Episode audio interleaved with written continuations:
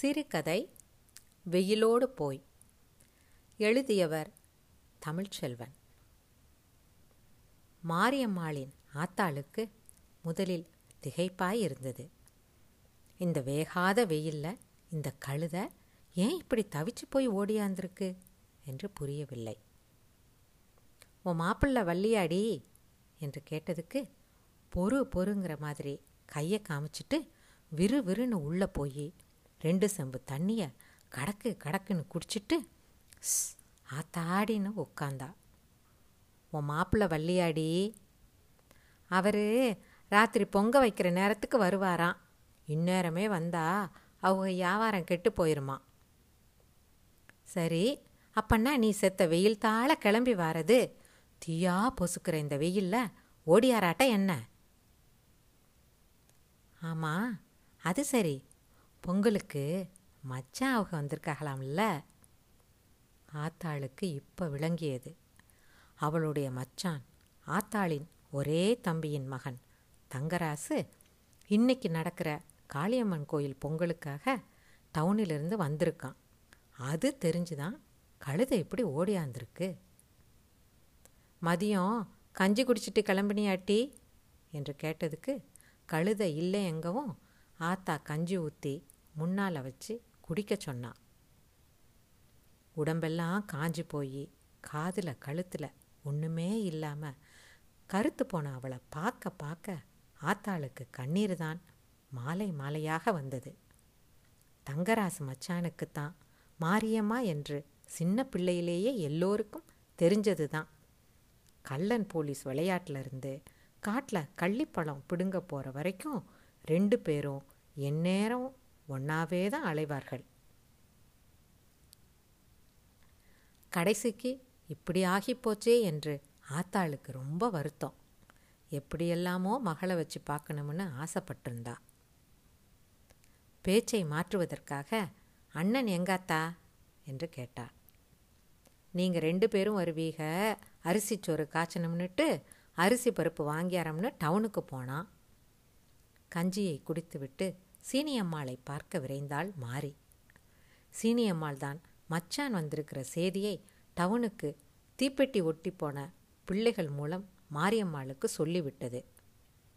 செய்தி கேள்விப்பட்டதிலிருந்தே அவள் ஒரு நிலையில் இல்லை. உடனே ஊருக்கு போகணுமென்று ஒத்த காலில் நின்றாள். ஆனால் அவள் புருஷன் உடனே அனுப்பிவிடவில்லை. நாளை கழிச்சு பொங்கலுக்கு இன்னைக்கே என்ன ஊரு என்று சொல்லிவிட்டான்.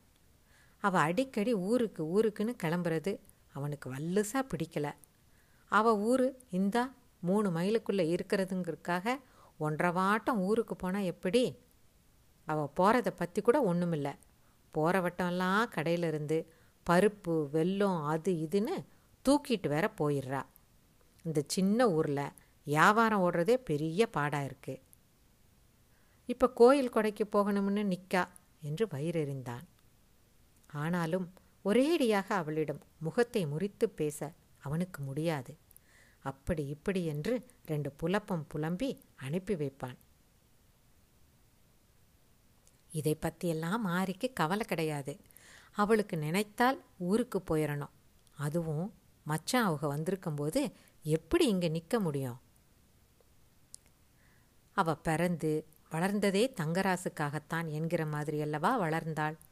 அவள் நாலாப்பு படிக்கிற போது தங்கராசின் அப்பாவுக்கு புதுக்கோட்டைக்கு மாற்றலாகி குடும்பத்தோடு கிளம்பிய போது அவள் போட்ட கூப்பாட்டை இன்னைக்கும் கூட கிளவிகள் சொல்லி சிரிப்பார்கள். நானும் கூட வருவேன் என்று தெருவில் புரண்டு கையக்கால உதறி ஒரே கூப்பாடு. அதை சொல்லி சொல்லி பொம்பளைகள் அவளிடம் என்னட்டி உன் புருஷங்காரன் என்னைக்கு வாரானா என்று கேலி பேசுவார்கள். ஆனால் அவள் அதையெல்லாம் கேலியாக நினைக்கவில்லை.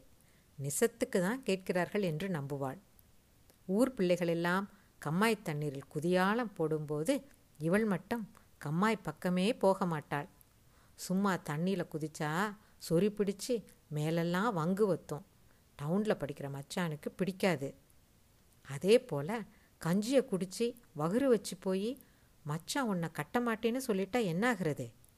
சும்மா மச்சான் மச்சான்னு சொல்லி கொண்டிருந்தவள் பெரிய மனுஷியானதும் மச்சானை பற்றி நினைக்கவே வெட்கமும் கூச்சமுமாய் இருந்தது.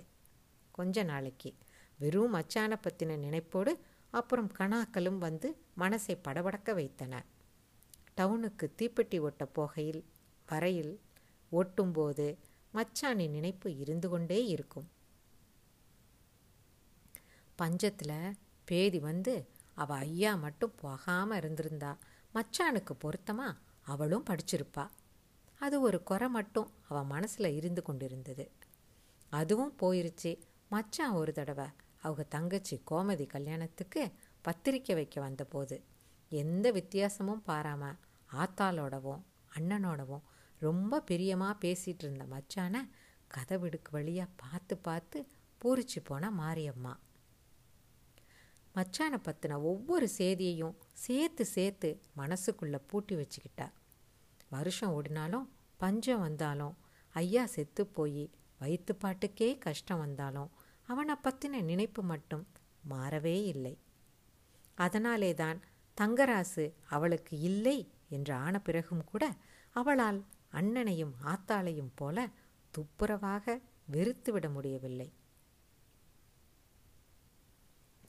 அவளுக்கு நல்ல ஞாபகம் இருக்குது. மாமனும் அத்தையும் வந்தது. தங்கராசு மச்சான் கல்யாணத்துக்கு பரிசம் போடத்தான் மாமனும் அத்தையும் வருவாகன்னு இருந்தபோது வேற இடத்தில் பொண்ணையும் பார்த்து பத்திரிக்கையும் வச்சுட்டு சும்மாவும் போகாமல் மாமா அண்ணங்கிட்ட கல்யாணத்துக்கு ஒரு வாரத்துக்கு முன்னக்கூட்டியே வந்துடணும்ப்பா, கோமதி கல்யாணத்தை முடிச்சு வச்ச மாதிரி வேலைகளையும் பொறுப்பாக இருந்து நீ தான் பார்த்துக்கணும் என்று வேறு சொல்லிவிட்டு போனார். அவங்க அங்கிட்டு போகவும் ஆத்தாளிடம் வந்து அண்ணன் தங்கு தங்குன்னு குதிச்சான். என்னை என்ன சுத்த கேன பையனை நினச்சிக்கிட்டாங்களா என்று. கோமதி கல்யாணத்துக்கு எல்லா வேலையும் இழுத்து போட்டுக்கிட்டு அண்ணன் செய்தான்னு சொன்னால் அது நாளைக்கு நம்ம தங்கச்சி வந்து வாழ போகிற வீடு, நாம் வந்து ஒத்தாசை செய்யாட்டி யார் செய்வா என்று நினைத்து செஞ்சது. ஆனால் இப்படி நகனட்டுக்கு ஆசைப்பட்டு மாமா அந்நியத்தில் போவாகன்னு யார் கண்டது? என்ன மாமானோ மச்சானோ என்று வெறுத்து விட்டது அவனுக்கு. ஆனால் அண்ணன் ஏறிக்கொண்டு பேசிய போது ஆத்தா பதிலுக்கு கூப்பாடுதான் போட்டாள். என்னடா குதிக்க, படித்து உத்தியோகம் பார்க்குற மாப்பிள்ள தீப்பெட்டி ஆபீஸுக்கு போயிட்டு வந்து வீச்சம் எடுத்து போய் கிடக்கிற கழுதையை கட்டுவான்னு நீ நினச்சிக்கிட்டா அவங்க என்னடா செய்வாக என்று ஆத்திரமாக பேசினாள். அப்படி அப்போதைக்கு பேசினாலும் அன்னைக்கு ராத்திரி செத்துப்போன ஐயாவிடம் முறையீடு செய்து சத்தம் போட்டு ஒப்பாரி வைத்தாள். ஏன் என் ராசாவே, என்ன ஆண்டவரை இப்படி விட்டுட்டு போனீரே, மணவடையில் வந்து மொரமாப்பில் நான் இருக்க எவன் இவ கழுத்தில் தாலி கட்டுவான்னு சொல்லி என்னை சிறையெடுத்து வந்தீரே, இப்படி நிற்கதியாக நிற்க விடவா சிறையெடுத்தீர் ஐயாவே, தம்பி தம்பின்னு பேகொண்டு போய் அலைஞ்சனே, அவனை தூக்கி வளர்த்தேன், இந்த பூமியில் ஆறு இல்லாமல் போயிட்டாகளே, பக்கத்து பொம்பளைகளாம் வைத்தார்கள், என்ன இவளும் பொம்பளை தானே, அப்படியும் இப்படியா ஒப்பாரி வச்சு அழுவாக என்று. பிறகு அண்ணன் வந்து இப்போ நீ சும்மா இருக்கியா, என்ன வேணுங்கு என்று அரட்டவும் தான் ஒப்பாரிய நிப்பாட்டினாள். மறுநாள் அண்ணன் தங்கராசு கல்யாணத்துக்கு ஒருத்தரும் போகப்படாது என்று சொன்னபோது மறுபேச்சு பேசாமல் ஆத்தாளும் சரியென்று சொல்லிவிட்டாள். அவனுக்கும் நமக்கும் இனிமே என்ன இருக்கு என்று சொல்லிவிட்டாள். ஆனால் மாரியம்மா அப்படியெல்லாம் ஆகவிடவில்லை. பலவாறு அண்ணனிடமும் ஆத்தாளிடமும் சொல்லி பார்த்தாள். ஒன்றும் மசியாமல் போக கடைசியில் நீங்கள் யாரும் மச்சான் கல்யாணத்துக்கு போகலேனா நான் நாண்டுகிட்டு செத்துருவேன் என்று ஒரு போடு போட்டதும் சரி என்று அண்ணன் மட்டும் கல்யாணத்துக்கு போய் வந்தான்.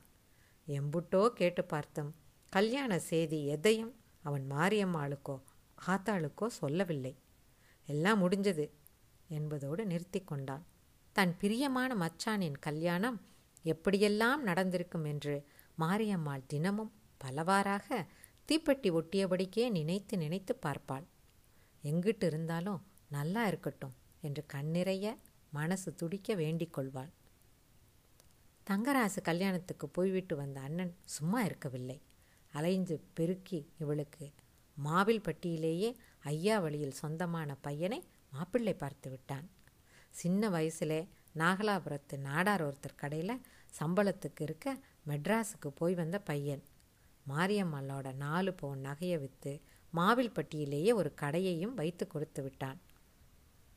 இத்தனைக்கும் பிறகும் கோவில் கொடைக்கு மச்சான் வந்திருக்கான்னு தெரிஞ்சதும் உடனே பார்க்கணும்னு ஓடியாந்துட்டா. அவங்க எப்படி இருக்காக, அந்த அக்கா எப்படி இருக்காக, மச்சானும் அந்த அக்கானும் நல்லா பிரியமாக இருக்காகலான்னு பார்க்கணும் அவளுக்கு. ஆனால் வந்த உடனேயே மச்சானையும் அந்த அக்காவையும் பார்க்க கிளம்பி விடவில்லை. மத்தியான நேரம் சாப்பிட்டு சித்த கண்ணசந்திருப்பாக என்று இருந்துவிட்டு சாயந்தரமாக போனாள். கட்டிலில் படுத்த வாக்கில் பாட்டையாவுடன் பேசிக்கொண்டிருந்தான் மச்சான். கும்பிடுற மச்சான் என்று மனசு படபடக்க சொல்லிவிட்டு உள்ளே போனாள். தங்கராசின் அப்பத்தாலும் அந்த அக்காலும் அடுப்படியில் வேலையாக இருந்தார்கள். பொன்னாத்தா இவளை பிரியத்துடன் வரவேற்றாள். அந்த அக்கா ரொம்ப லட்சணமாக இருந்தார்கள். நகை நட்டு ரொம்ப போட்டிருப்பாகன்னு பார்த்தா அப்படி ஒன்றும் காணோம், கலட்டி வச்சிருப்பாக என்று நினைத்து கொண்டாள். ரொம்ப பிரியம் நிறைந்த பார்வையுடன் அந்த அக்காளுடன் வாஞ்சையோடு பேசினாள் மாரியம்மாள். பேசிட்டுருங்க, இந்த வாரேன் என்று பொன்னாத்தா கடைக்கு ஏதோ வாங்க போகவும் மாரியம்மா அந்த அக்காளிடம் இன்னும் நெருங்கி கிட்ட உட்கார்ந்து கொண்டு கைகளை பாசத்துடன் பற்றி கொண்டாள். ரகசியமான அதே சமயம் ரொம்ப பிரியம் பொங்குற குரலில், எக்கா மாசமாக இருக்கீங்களா என்று ஆர்வத்துடன் கேட்டாள். பட்டென்று அந்த அக்கா ஒரு நெடிப்புடன், ஆமாம் அது ஒன்றுக்கு தான் கேடு இப்போ என்று சொல்லிவிட்டாள். மாரியம்மாவுக்கு தாங்க முடியவில்லை. அதை சொல்லும்போது லேசான சிரிப்புடன் தான் அந்த அக்கா சொன்னாலும் அந்த வார்த்தைகளில் ஏறி இருந்த வெறுப்பும் சூடும் அவளால் தாங்க முடியாததாக, இதுநாள் வரையில் அவள் கண்டிராததாக இருந்தது. ஒரு ஏனத்தை கழுவுற சாக்கில் வீட்டின் பின்புறம் போய் உடைந்து வருகிற மனசை அடக்கி கொண்டாள். உள்ளே மச்சான் அவங்க பேச்சு குரல் கேட்டது. மாரியம்மா போயிட்டாளா என்று உள்ளே வந்த மச்சான் அந்த அக்காளிடம், காப்பி குடிச்சியா ஜானோ என்று பிரியமாக கேட்டதும் படக்குன்னு அந்த அக்கா, ஆகாகா ரொம்பவும் அக்கறைப்பட்டு கூப்புற விழுத்துறாதீக என்று சொல்லிவிட்டது. ரொம்ப மெதுவான தொண்டையில் பேசினாலும் அந்த குரலில் இறுகி போய் வெறுப்பில் வந்து கொதிக்கிறதாய் இருந்தது. வெளியே நின்றிருந்த மாரியம்மாளுக்கு தலையை வலிக்கிற மாதிரியும் காய்ச்சல் வருகிற மாதிரியும் படபடன்னு வந்து கழுவுன யானத்தை அப்படியே வைத்துவிட்டு பின்புறமாகவே விறுவிறுவென்று வீட்டுக்கு வந்து படுத்து கொண்டாள். ஆத்தாளும் அண்ணனும் கேட்டதுக்கு மண்டையடிக்கி என்று சொல்லிவிட்டாள். சிறுவயதில் கள்ளிப்பழம் பிடுங்க போய் நேரங்கழித்து வரும்போது வழியில் தேடி வந்த மாமாவிடம் மாட்டிக்கொண்டு முழித்த தங்கராசின் பாவமான முகம் நினைப்பில் வந்து உறுத்தியது. தண்ணிய தண்ணிய குடித்தும் அடங்காமல் நெஞ்சு எரிகிற மாதிரி இருந்தது.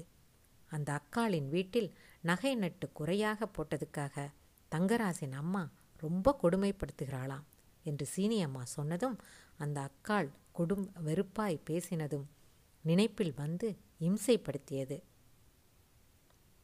எல்லாத்துக்கும் மேல அந்த வார்த்தைகளது வெறுப்பின் ஆழம் தாங்க முடியாத வேதனையை தந்தது. ராத்திரி ஊரோடு கோயில் வாசலில் பொங்கல் வைக்கப் போயிருந்த போது இவ மட்டும் படுத்தே கிடந்தாள். ஒவ்வொன்றாக சிறுவயதில் அவனோடு பழகினது, ஐயாவை பற்றி, ஆத்தாளை பற்றி, அண்ணனை பற்றி, எல்லோரும் படிக்கிற பாட்டை பற்றி, அந்த அக்காளை பற்றி நினைக்கக்கூட பெரும் துன்பமாயிருந்தது.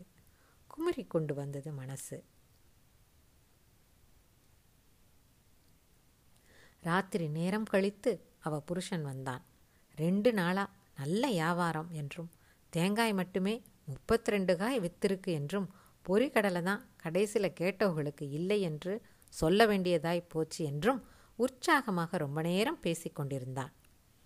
திடீரென்று இவள் எதுவுமே பேசாமல் ஊமையாக இருப்பதைக் கண்டு எரிச்சலடைந்து, என் நாயி நான் பாட்டுக்கு கத்திட்டுருக்கேன், நீ என்ன கல்லு கணக்கா இருக்க என்று முடியை பிடித்து ஒரு உலுக்கு உலுக்கினான். உடனே அணை உடைத்து கொண்டது போல ஏங்கி ஏங்கி அழ ஆரம்பித்தாள். அவன் பதறிப்போய் தெரியாமல் தலையை பிடித்து விட்டேன் என்று சொல்லி தப்புத்தான் தப்புத்தான் என்று திரும்ப திரும்ப சொல்லி பார்த்தான். அவள் அழுகை நிற்கவில்லை. மேலும் மேலும் ஏக்கமும் பெருமூச்சும் வெடிப்பும் நடுக்கமுமாய் அழுகை பெருகி கொண்டு வந்தது. ஏதோ தான் பேசிவிட்டதற்காகத்தான் அவள் இப்படி அழுகிறாள் என்று நினைத்து கொண்டு ரொம்ப நேரத்துக்கு அவளை வீணே தேற்றிக் கொண்டிருந்தான் அவன்.